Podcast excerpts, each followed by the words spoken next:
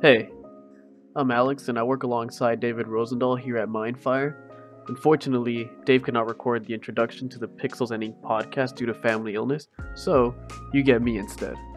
Today we will hear David and Mackenzie Linders as they grill Mike Robinson of Summit Direct Mail to discover their methods for growing to forty-five million dollars in sales, selling direct mail and OptiChannel. Expect to find out how they did it, including the unusual personality trait that has made their company successful, the number one tip he would give himself fifteen years ago if he were just starting his journey, and the fatal deal killer that keeps print sales access from closing more business. So without further ado, let's go and we'll let Dave take it away.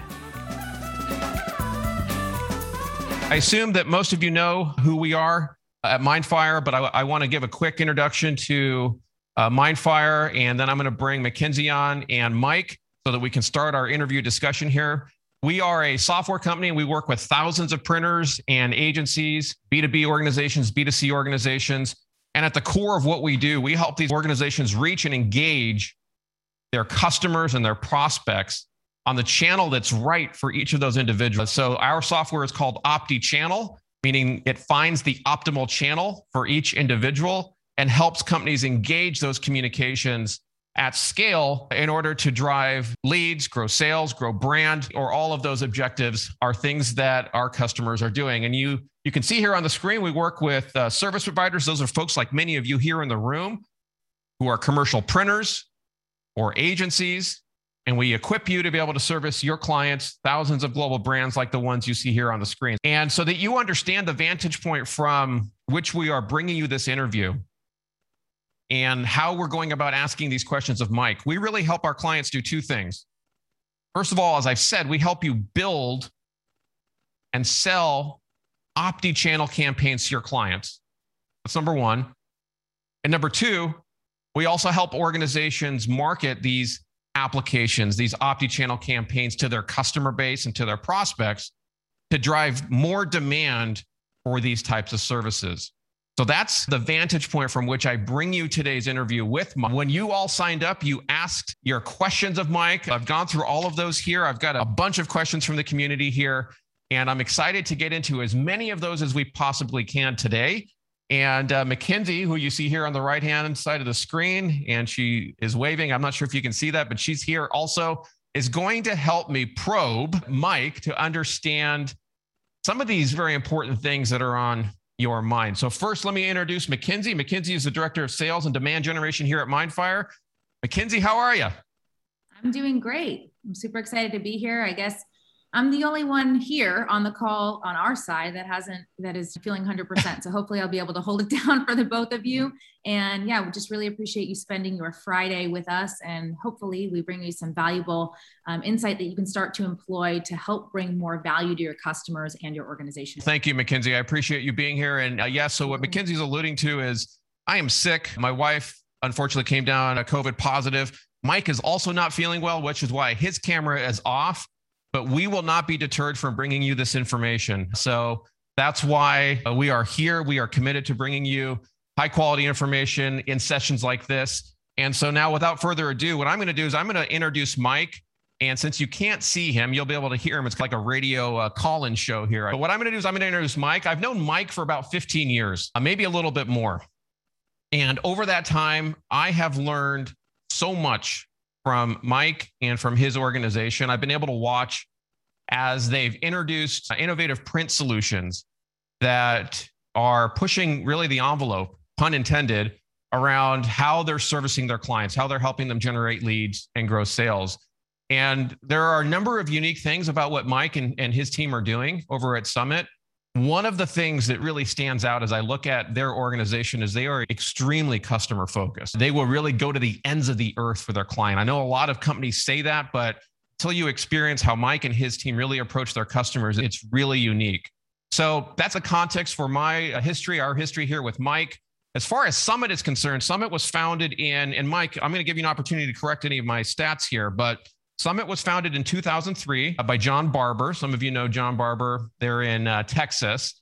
Around two thousand seven, two thousand eight, they started working with MindFire, and Mike's going to talk to you a little bit about that today. And they've grown through a variety of different mechanisms, um, including via acquisition. And so in two thousand nine, they purchased Texas Offset to bring printing in-house. They added two H P Indigo seven thousand presses around that time as well. Uh, fast forward a few years into two thousand fifteen, uh, they began fulfillment and transactional work when a company called World Marketing went out of business, and they brought in around sixty-five employees through that acquisition. Uh, two thousand sixteen, they continued. They uh, purchased a web-to-print platform as well as a Screen H D press. Uh, then in twenty nineteen, they added a Konica Minolta K M one press to their arsenal. And then let's see, last year, what was that, twenty twenty, was another big milestone for Mike and uh, his crew over there uh, because they uh, they did an acquisition of the Hart Hanks Direct Mail division. And along with that came a Screen H D press, a second Screen H D press. So just a lot going on over the last uh, ten to fifteen years. And uh, I'm really honored to be able to have you with us today, Mike. Welcome to the show. Did I miss any highlights or did I misrepresent anything there about Summit? No, it, that, that you did a pretty good job. You've done it a couple of times. So no, I think you finally hit it. Yeah, we're, we've been very fortunate. We've grown through these, through some of these tough times, two thousand nine, two thousand twenty. Like I said, we've just been very fortunate. And I think part of that, like you said, has been extremely customer focused, and that's keeping us moving forward. We appreciate you being here, Mike. I know you're not feeling well, so you're a real trooper. The community appreciates that. I appreciate that. And uh, with that introduction, then I'm going to get into the questions, folks. These are questions that you submitted.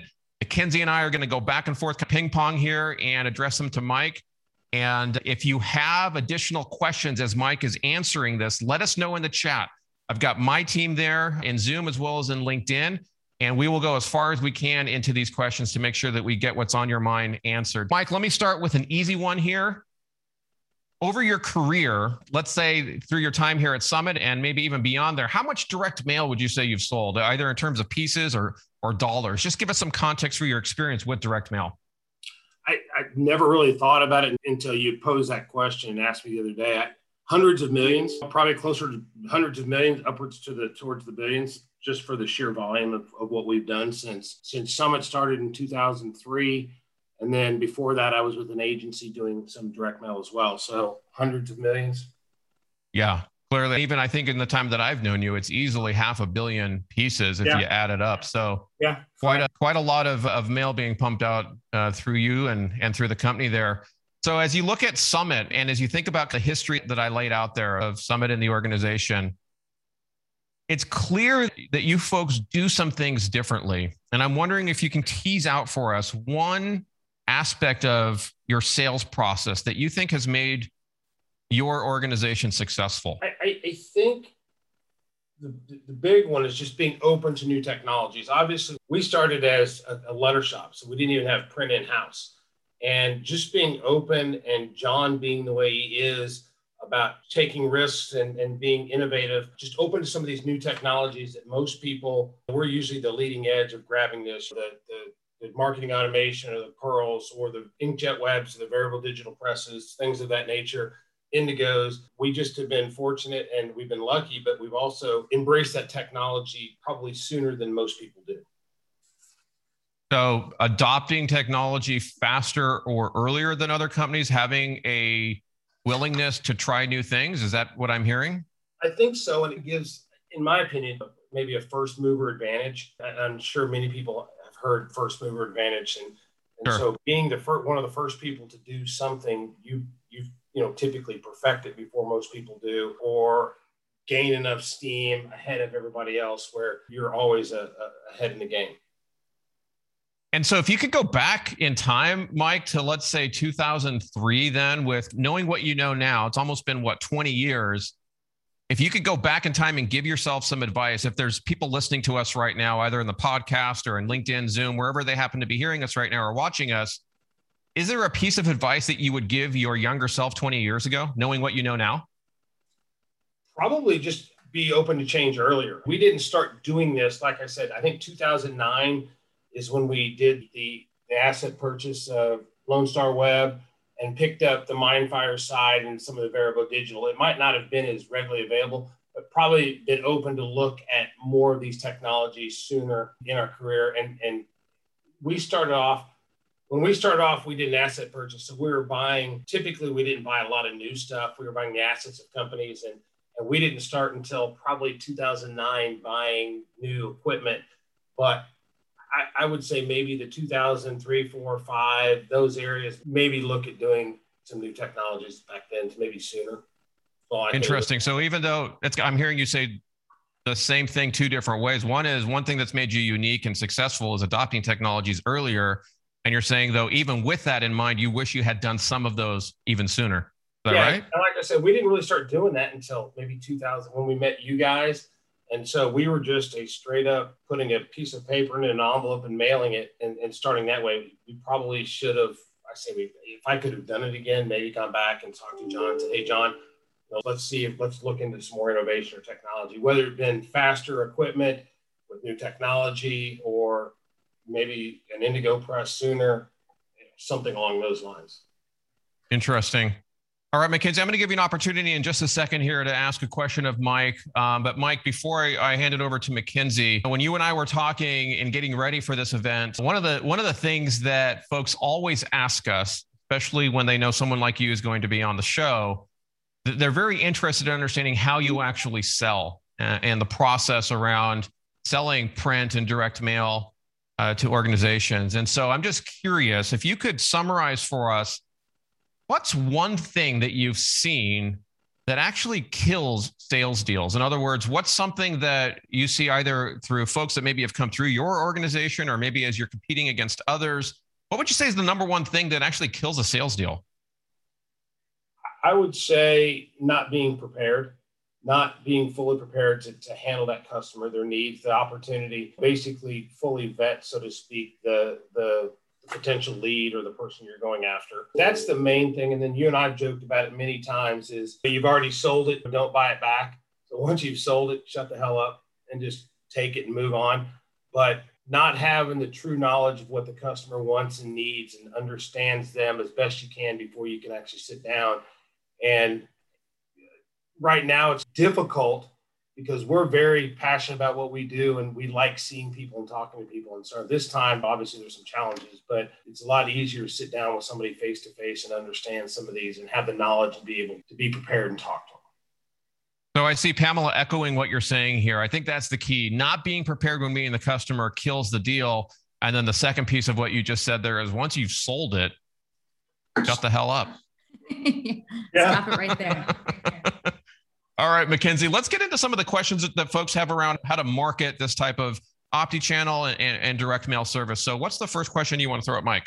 Awesome. Yeah. So Mike, so obviously you mentioned half a billion pieces you've obviously been able to sell. And the thing typically that precedes selling is people knowing about that service or that offering. And that typically lies in marketing. So a few marketing related questions to kick us off. Tyler says, have you tested influencer marketing within your marketing? And if so, who was the business size or what was the business size industry? And was it successful when you tried to do it? That one's an easy one. That's no, we have not. We're, we're looking at so many other ways to sell stuff. And I don't want to say, I, I personally, I understand the influencer marketing, but I probably don't understand it the way I should in order to get involved in it. And, and it probably is something we need to look at, but no, we've never done that. To be honest with you, we've still tried and we're still doing our tried and true methods of, of generating business. It's more difficult right now, but no, we've not done it. What are some of those you tried know, and true methods? Traditional cold calls. We're very successful at trade shows, which obviously these trade shows are, have not been around, so they're killing us. The trade shows are now coming back up. My personal opinion, and I know people probably will disagree with me, but I hate the virtual trade show. It's terrible. My opinion, I don't get the value, me as a salesperson, get the value out of a virtual show. For us, getting in front of somebody, meeting them, the touch and feel, and those, take them to lunch, take them to dinner, sit down with them in their in their conference room, whiteboarding, or or for that matter, people come to our shop and see how impressive it is, pay for them to fly down to see our shop. And once they see that, those are the kind of things that, that traditionally get get us new business. I will. I just want to make some commentary there only because I've seen Mike at trade shows and seen his team at trade shows. There's many times where you walk by booths and people are sitting there on their phone and there's no interaction. And I'm going to say this is unique about you, Mike, and your team. I think one of the reasons why you are successful at trade shows is because you actually have the ability, or you put a lot of energy into cultivating those relationships. So how much do you think those relationships play into your ability to A, market your company and who you are, but also keep those and foster those relationships? It's huge. And, and like I said, a lot of our, many of our customers are actually going to become friends of ours. MindFire is a vendor, but I can tell you Dave and Mo and Ramin and their team, they've actually been to our plant. Not only have they been at our plant, they've been out to been out with us personal places. They've been out to, to John's ranch that he has. Building those relationships, and same thing with clients. We've got industries that we started off with one customer, and because that customer either leaves that and goes to another one, we've got now we've got multiple customers in industries just simply for sheer relationship and taking care of the customer. Interesting. Mackenzie, I want to add two things real quick here. One is, if anybody is curious around how print organizations are using influencer marketing, let us know there in the chat. And Mackenzie, I'll actually ask you a few questions about that, since I know that you've worked with at least one customer that I, that's coming to mind right now that's done that. The second thing on the trade show facet that you just mentioned, Mike, what I've noticed, and again, these are little things, folks. These are little things that make a big difference. Mike, you, when you do these trade shows, you often have something at your booth that draws people in. I'm thinking of two or three examples that I've seen. Can you talk a little bit about what those things are and how you use those to draw people in?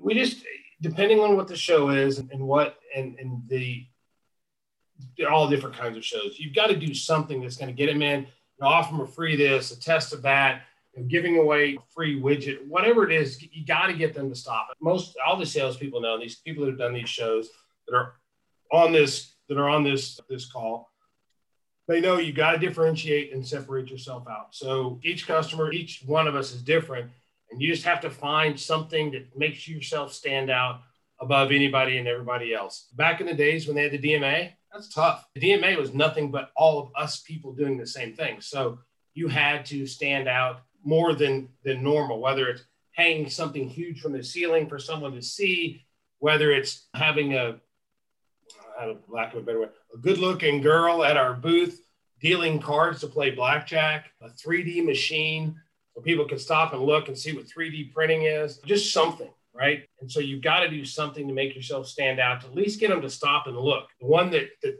that lately that we've done, and I think we've talked about this on a couple of other shows that we've done, is the Make Direct Mail Great Again. We all know where that mm. came from. And either they're going to walk by and say, I love it, or they're going to run by saying, you guys are idiots. But either way, they're going to see us. Most people are laugh and think it's funny, and it's a play on words, whatever, but it gets people to stop. And, and so that's yep. the key, is to differentiate yourself and make yourself stand out above everybody. Darren is asking here if you could just quickly rattle off a few names of the trade shows that perhaps you attended in the past, Mike, since I know it's been a little suppressed lately. Just a few. What are the tr- shows that you go to? Le- some Leeds conferences. We're actually doing a pizza show.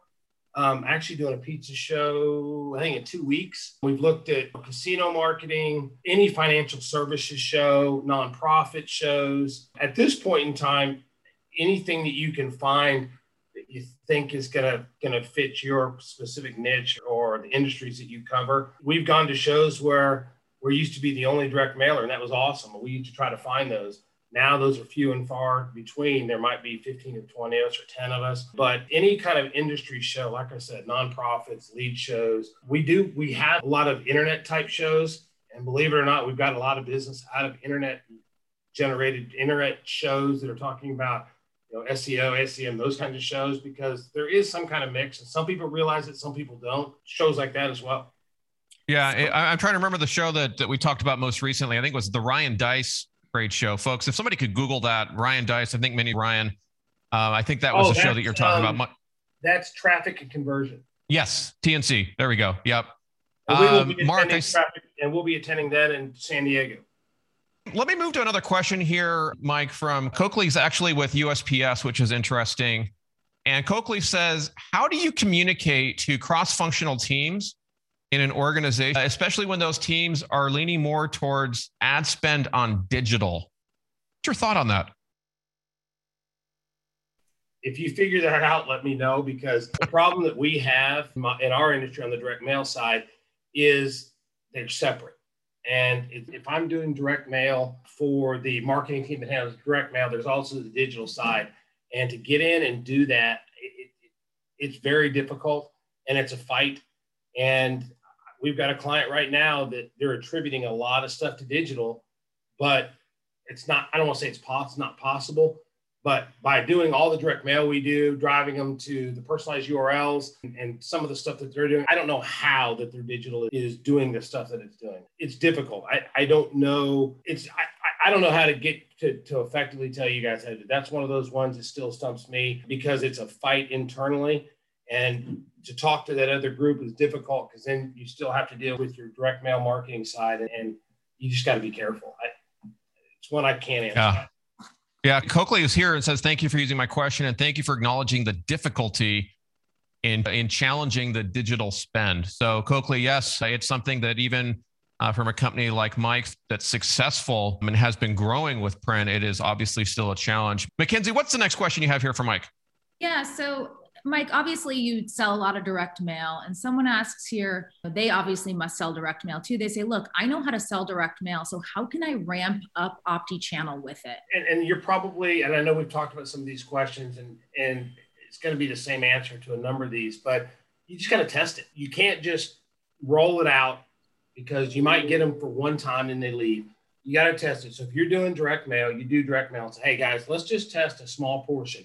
And that small portion you test, you either maybe give them a rollout pricing for that test, or you do it at a significantly reduced cost to make it easier. So to reduce that barrier to entry and walk through it and say, look, we're going to do direct mail and we're going to tie email to it. We're going to tie personalized U R Ls to it, but here's what we're going to do. We're going to give it to you at, you normally mail a million pieces. We're only going to test one hundred thousand. You know, let, I'll give you the million piece price, or you know what? I'll do it for half the price or whatever. You just got to do something to show them that you believe in it as well. And you're willing to, you're willing to basically put some of your money online saying, hey, I know it's going to work so well that I'm going to pay for some of this. I'll make my money back months later when you ramp this thing up. That's what we typically do.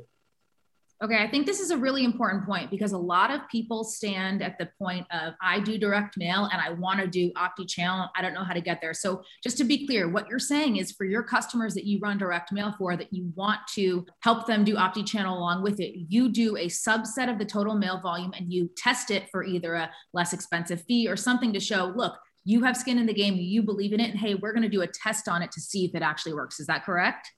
That is correct. That is correct. Absolutely. Perfect. And yeah. Just a follow-up there, are your customers typically receptive to it? Or at that point, do you experience pushback? Um, yeah, I think they are. But then it goes back to the last question we talked about is everybody wants to do OptiChannel marketing, right? And and this is the challenge that I still haven't figured out. And I think it's a case-by-case or customer-by-customer basis is they have divisions within their company. And everybody's fighting for their leads. They don't want to lose their job because it was attributed to digital versus direct. And et cetera. So it's, it is very difficult, right? The, for the groups that do have the ability and can make those decisions to do the testing, that's great. For the ones that you do have to go to that other group and test, you just got to find ways around it and show them. The challenge, it's hard enough to try to sell business as a vendor, to be a vendor for somebody new, but when you're fighting internal struggles with the, di- the digital team versus the direct team, et cetera, it's difficult. And believe me, I wish I had the answer. It's And I don't, it's just going to, you have to take it case by case and come up with creative ways to try to figure it out. So Paloma here has a question live Q and A from the audience, and it's a follow-up to what you said. Shoot, by doing the testing for half the price, let's say, or at a discounted rate, wouldn't the customer want the same price in the future? So let's get your feedback on that. When you do a test at some sort of rate, how do you combat that? Is that risky to you? What do you do about in that situation? So it depends, right? If it's somebody doing a small volume, it's never going to pan out. And, and no, but if I'm if I've got a customer doing a decent amount of volume and they've been a customer for a while or the long-term opportunity, you think about it this way. Okay, all right, I'm going to give somebody a free test of X and it might cost me a couple thousand bucks or whatever the number is, right? How much is it going to go cost you to see it? You got fly, you got hotels, you got dinner. So there's money there. Allocate that. And typically I tell them up front, I say, look, guys, I'm going to give you this rollout pricing. And the rollout pricing is that's what it is. And so when you want to move forward, that's what you're going to get. However, if you stay at this quantity, this is going to be your price, right? I know it's going to work. And this is what, in order for it to work, this is what you need to do. And I don't think I've ever ran into it where I gave somebody something at a discounted cost. Everybody wants something for nothing. We all know that. But when they see value, great. If it doesn't work, then we move on. So I'm seeing some really interesting uh, discussion over there in LinkedIn that I want to just add on top of what you're saying here, Mike. So Aaron, Aaron was saying, hey, look, all jobs should be made at a profit. Anything else is a gamble. You should never gamble. Business isn't a gamble. That's one interesting view. And then John Miglaush, my friend over there, says, Aaron, approving testing is never a gamble. And I have never, he put that in all caps, seen a valid holdout test that didn't end up proving mail as the most effective R O I. So, Mike, some interesting uh, perspectives I, I on, on what you're saying. I know John, and I agree with John. Everything is a risk, right? It, it's risk reward. So if you're willing to take the risk and see the reward, if you're not, then stay, charge your normal rates and go from there and, and, and just continue doing your business the way you've been doing it. If I, if we would be doing, if we would have done what that gentleman is saying, we wouldn't be at the sales number we are. We probably wouldn't have had the Indigos. We definitely wouldn't have had as many screen presses as we had. It's a risk reward. If you're willing to take the risk, it is. Are you going to fail sometimes? Sure. But it's like everything else. Just like venture capital puts a ton of money in a bunch of different things. At the end of the day, some work, some don't work. The ones that work pay for the ones that, that don't work, and you start growing. I disagree with his thoughts, but everybody has a right to their own opinion. Mark is asking you, Mike, what is the minimum volume you use to justify a test? For direct mail, what we always say typically is it's got to be something that is substantial that the metrics work out for. So typically, we don't recommend anything less than, it depends on what the, the industry is and what it is, but five to ten thousand pieces, twenty thousand pieces. Again, it just depends on what the market is, what the industry is. But you know, you're gonna, you want to test one thousand pieces, five hundred pieces. It's a waste of, it's, it's a waste of, sorry about that. It's a waste of time. Right? It's got to be something that one or two, one or two responders are going to significantly skew the results. Mackenzie, you get your next question ready. There are so many juicy ones here. I'm going to ask this next one. Came in from Denny uh, Ells. He said, hey, look, we target subprime consumers or auto dealerships. So how would we use OptiChannel within our direct mail programs? And I know, Mike, you have some experience in this vertical. So what would you say to Denny? I've done it. And what I typically do with that is I don't, again, OptiChannel is everything, right? So with our current, some of the current automotive stuff that we're doing, we are doing direct mail, we are doing personalized U R Ls, and I believe we're doing ringless voicemail. Depending on what in the auto industry, what they're doing, it works extremely well. I'm not quite sure. I know he's an industry vet, veteran, and people respect a lot because I know who Denny is. And and personally, I would absolutely use direct mail with personalized U R Ls for sure. And then again, depending on what they're doing inside of the auto industry, potentially ringless voicemail, email, time some email to inform delivery, things of that nature. Yeah, this is yeah. an interesting question from Mike because he almost has it the, re the reverse. But how did or how does OptiChannel campaign, so offering the digital side, as you call it, the pearls, the Q R codes, how does that and how did that help you build your direct mail business? Good question. So we actually, there were times that we went in with personalized U R Ls only because at some point mail is mail. A lot of people, ads, direct mail, anybody can print, anybody can mail. Again, thinking outside the box, getting into new different technologies. We got into initially back, whatever date that was, Dave, seven, eight, whatever.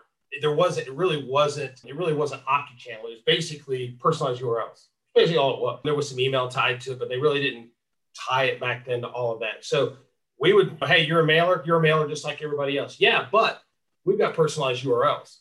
Well, what is that? Well, tell me about that. So we'd say, hey, look, let's do this. Do the mail with me. I'll give you five thousand, ten thousand personalized U R Ls. You help pay to build the, the site. And then we'll give you five, ten thousand personalized U R Ls, three, or, hey, we're going to do fifty thousand pieces. I'll do half of them at no cost and do the other half you pay for, or we'll do half of them and then the other half no personalized U R Ls. So we started implementing and utilizing technology to get the mail. There were more times when, and Dave, you've been in plenty of shows with us, that we offered yep. the personalized U R Ls to get us in the door to get the mail. And there were customers yep. I've had customers that I never had their mail, and all I had was their, their personalized U R L MindFire solution. And then I've had some that I had it for a little while, and then I ended up getting everything. You, you just yep. whatever you can do to get in to get your core business. And that's what we did. Yep.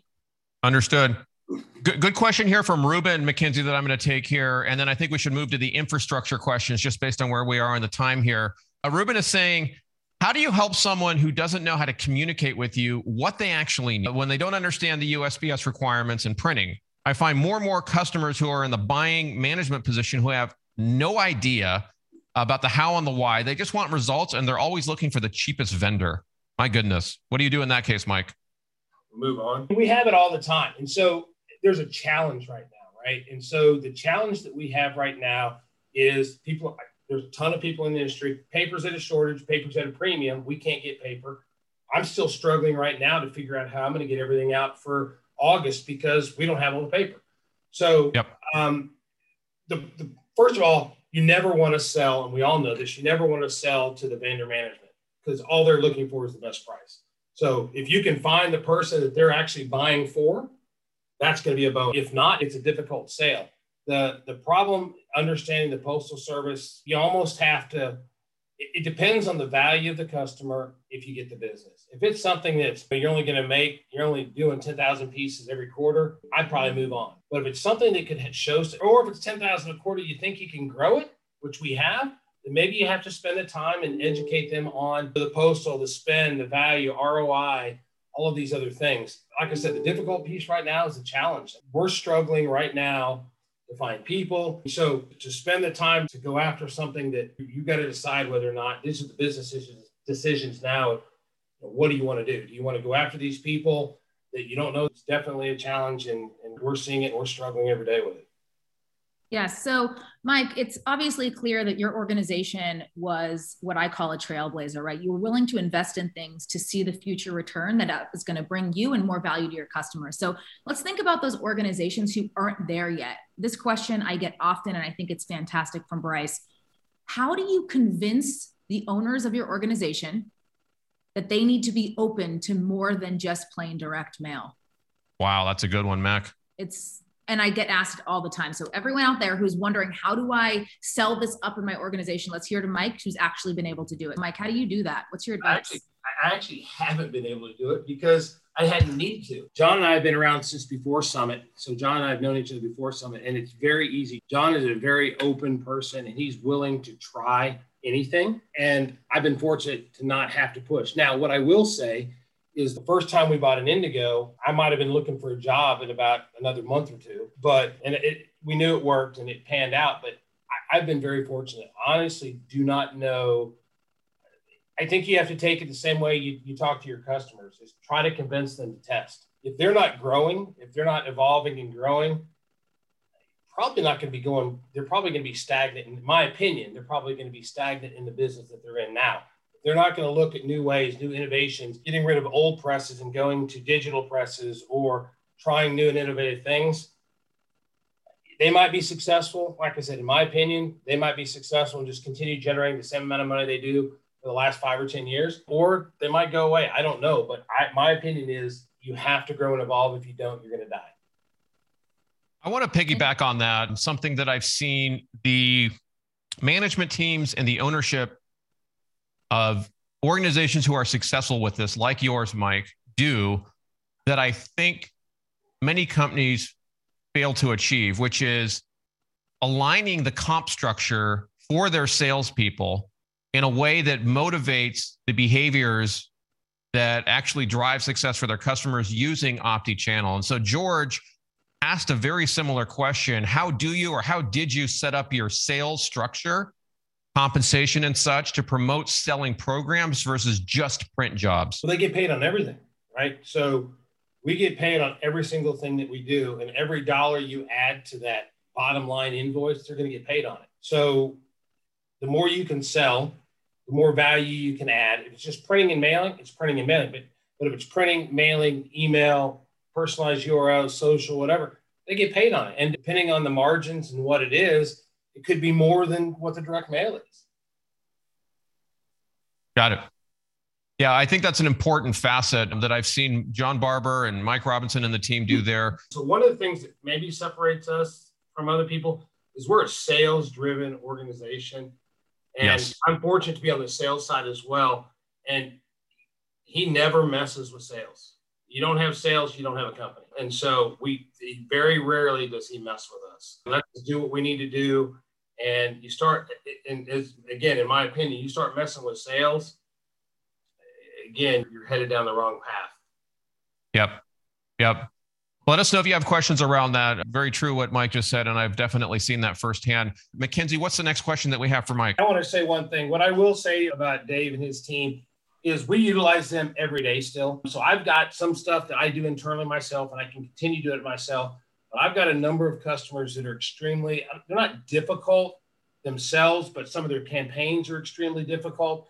And I can tell you right now, I wouldn't be able to do what I do without the team with Feria and Ramin and Dave and that group. They help me significantly on a daily slash weekly basis.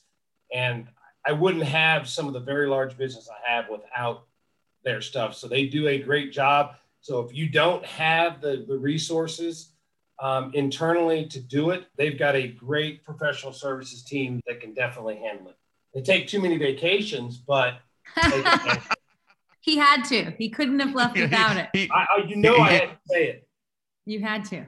had to. Just what he's referring to is just so you know, Dave started the beginning of the session, and the first thing I think he said is, hey, MindFire is a software company, right? That's absolutely true. We have a software that we license to you. You use it.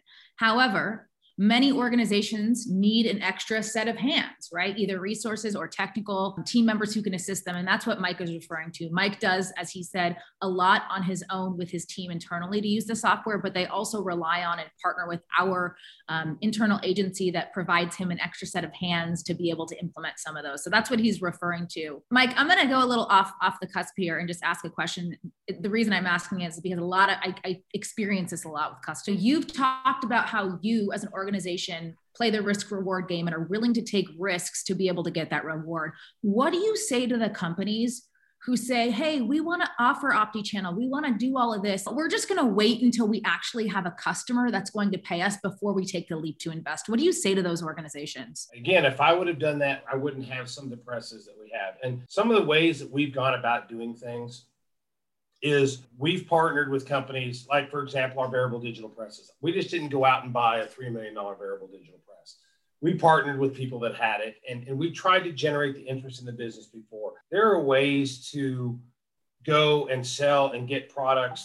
For example, I would have no problem, and I've done this for Dave and Mackenzie before. Hey, if you guys got a customer that you guys that are trying to get, and they don't want to, they don't want to go and go down the whole path, if they want to do a test campaign, call me. I'll help you guys out. And if it works, they can move over, join MindFire. If it doesn't work, then they can do one-offs with me for as long as they want to do it. But the goal is to get them to become a customer of MindFire. And most times it works. You've got to find ways around that. You can't, you don't want to build it and they will come. I get it, because there's a lot of money, there's a lot of technology out there. But there are ways around the appearance that you have built it for them to start mm-hmm. coming, whether it's partnering with somebody that has the technology. I mean, I, I, with our variable digital presses, we've partnered with a number of companies that that we're actually sourcing, they're actually sourcing business to us. And once they generate the volume that they think they need to generate that press, then they're going to buy it. And or they won't, or they'll buy that press and keep that business with me. There are ways around that, that appearance. Love that. Thank you, Mike, for making that offer. Folks, if you heard that, and that interested you, again, the link that we just dropped into the chat and the link that you see here at the bottom of the screen, go there. Let us know if this is something that would be useful to you. I see a question here from Coakley, uh, Mackenzie, that I want to make sure I hit. Coakley, again, thank you for these questions. And Coakley, if you think there's more that we can do together to help U S P S and our mutual customers and our mutual love here for print, let me know, let us know. But here's Coakley's question. We hear from customers, Mike, that the cost of using mail is too high. However, the response rate and the profit per sale is pretty good. What are you hearing, Mike, from your customers regarding the cost of po uh, postage, the cost of paper, ink, processing, et cetera? Good question. So it's crazy the rate that they're raising the postage rate to. First class, we're actually having clients probably leaving first class and going back to testing standard just because of the significant increase in postage rates. One good thing I think is found out of it, true to, true postcard is a four by six postcard, right? But everybody calls a six by nine or six by eleven a postcard. One of the things I think they're going to be implementing is making a six by nine an actual postcard go postcard rate. So that is one positive. It is a challenge. Paper costs are going up. Manufacturing costs are going up. We can't find labor. And then the other challenge is people are leaving other vendors and looking for new vendors because they don't have the materials. So they're going to find people that have materials. So it's this month, from my understanding, and this is got off the subject a little bit, but August is probably going to be the toughest month in the business that I've ever been in with just sourcing envelopes, paper. It's already, it's only the first couple of days of August, and it's probably, it's worse than the twenty-five, twenty-three, twenty-five years that I've been in the business. Again, I don't, I, I'm not sure how to answer that other than, yes, it does. There are additional costs and there are a lot more costs. You're going to have to find ways to get to keep that R O I, whether it's not mailing as much, refining your data, utilizing maybe more true variable digital with some OptiChannel to increase the, the R O I or the cost of acquisition, paring down some of your data lists and, and, and maybe doing some analytics of maybe removing a couple of your desktops. The only thing I can tell you, I, my opinion. Yeah. Tough times, folks. If you resonate, are you hearing what Mike's saying? And if you're resonating with that, I want to know, drop some X's in LinkedIn over here in Zoom. And I have a question for all of you. Since we've been asking Mike the questions, I want to ask all of you a question. Um, we still have about six minutes here. So Mackenzie, if you can just get the next question ready while I ask the audience this question. I want to know from all of you, whether you're in LinkedIn or over here in Zoom, what was the one thing that stood out to you today that Mike gave us here in the time that he spent with us that has made an impact on you, something that you jotted down, something that sparked a new idea for you, something that gave you a new insight? Please give us the gift of some feedback. Drop that into Zoom or over in LinkedIn. Tell us what it was that stood out that you appreciate uh, of what Mike has shared here. Take a moment and do that. I'll read some of them off when they come in. Take a second to please write that down. Mackenzie, what's the next question we have for Mike? Keeping an yeah, eye on the Mike- time here. We've got five minutes. Yep. I want to go one more sales because Mike said that they are a sales for first organization. So I want to hit another okay. sales question. Tactically, Mike, what's the infrastructure of your sales team? So do you have a prospector? Is there a project manager? How do you support them? What's your sales infrastructure? Basically, we've got sales and customer service, right? We have people like myself and a handful of other people that go out and find the leads, go in, try to close them.